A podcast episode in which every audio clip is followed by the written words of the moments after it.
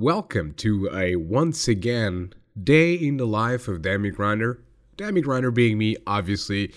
And I was just watching a rather interesting video on YouTube because, as someone who does voice acting and as someone who wants to do this, you know, for a living and whatnot, the video was really interesting because of the fact that it's for sound designers with very, very, very acclaimed or greatly acclaimed titles throughout the years and really big companies when it comes to like production of, of audio.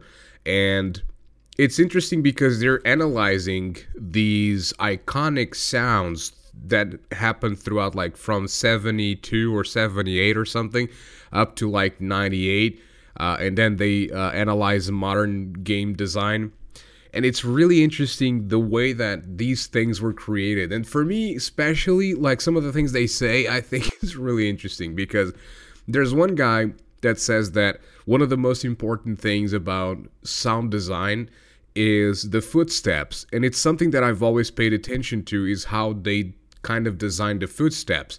Meaning that if you have trashy footsteps the immersion is not going to be the same and for designing footsteps, you need a bunch of things to consider before you do the sound design or before you know you release the game.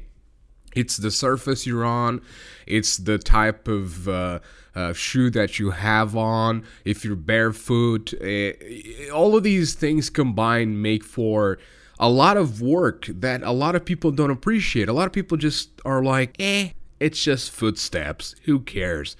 But it's a lot of work actually you know it's it's a lot of things to consider like what if you're playing a for example um, an rpg like diablo for instance and one moment you're walking or running on on like uh, stones from uh, a road or whatever and then the next moment you are walking on bones in some dungeon or something and all of these things combined make for something beautiful, in my opinion, that requires a lot of work.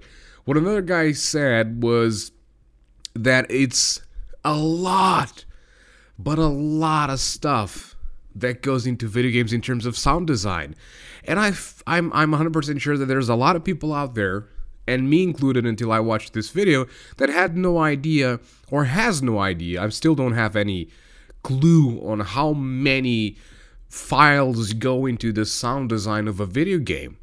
And it's it's it's to me this is amazing because it's just like i'm amazed by this because i don't know it and i want to know it and i want to be part of it someday. I want to be able to you know do some voice lines or something for a video game.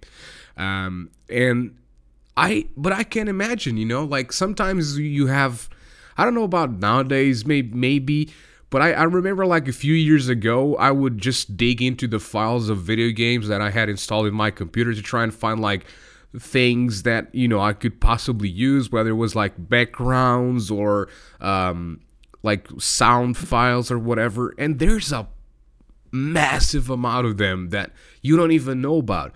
And I don't I don't remember which game it was. I don't know if it was San Andreas or something but I remember that was a game that you had like a mod or whatever, uh, or you had like a, an encryption or something, uh, or a compression, and you would put that into like some file decompressor or something. I don't. I'm not too sure. So uh, my apologies if I'm if I'm sounding like an idiot here.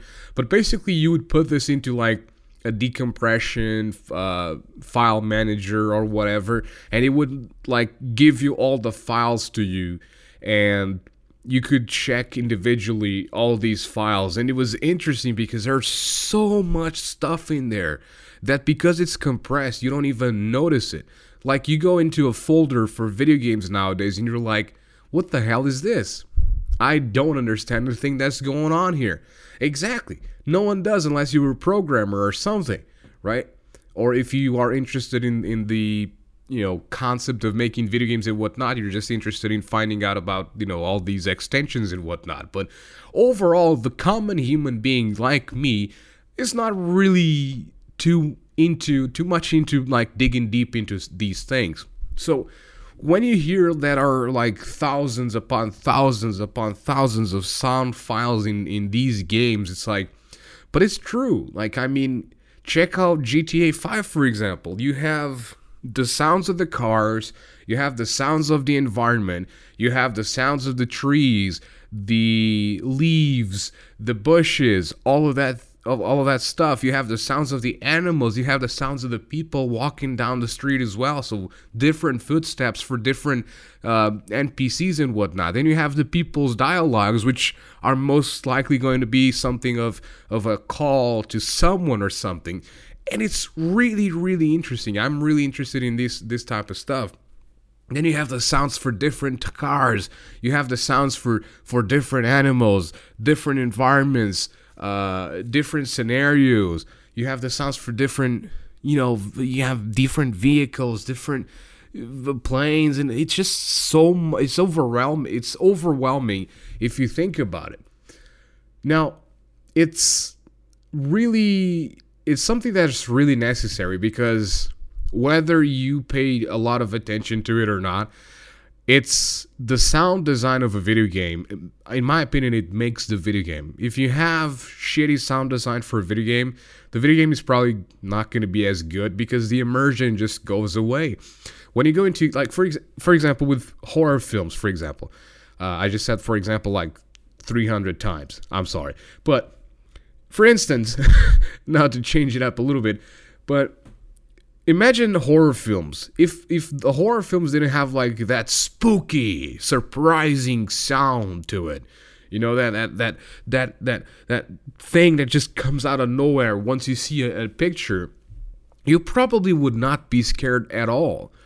Because I know I've tried this and I've seen the most horrific pictures I could ever see and and videos and gifs and whatnot. And with with sound it's really frightening. But without sound it's just like eh whatever dude i don't care.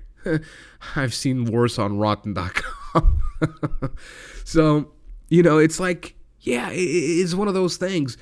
And i think it's really interesting. Let me go let me know what do you guys think okay uh, in the comment sections below and or upwards or whatever it is i don't know uh, I, I pretty much submit this to Anchor and then Anchor distributes this to Spotify and everything. I don't think you can comment on Spotify. So, you know what? Add me on Twitter because I changed my Twitter handle. Now it's a lot simpler for you to follow me or find me on Twitter. It's simply at twitter.com slash grinders verdict without the apostrophe. So basically just write grinders verdict. I think the logo is actually the logo. I don't think has any apostrophe. So I don't think anything has the apostrophe other for my YouTube channel, uh, which you can find on YouTube by searching for Grinder's Verdict. And uh, yeah, I think nothing else has it. So yeah, Twitter handle at Grinder's Verdict. Go over there, follow me, talk to me give me some insight, make some suggestions for the podcast if you want. And uh, if you want to be a guest, by all means, talk to me as well. all right, guys. Thank you guys very much for listening. I'll see you guys in the next one. Bye bye.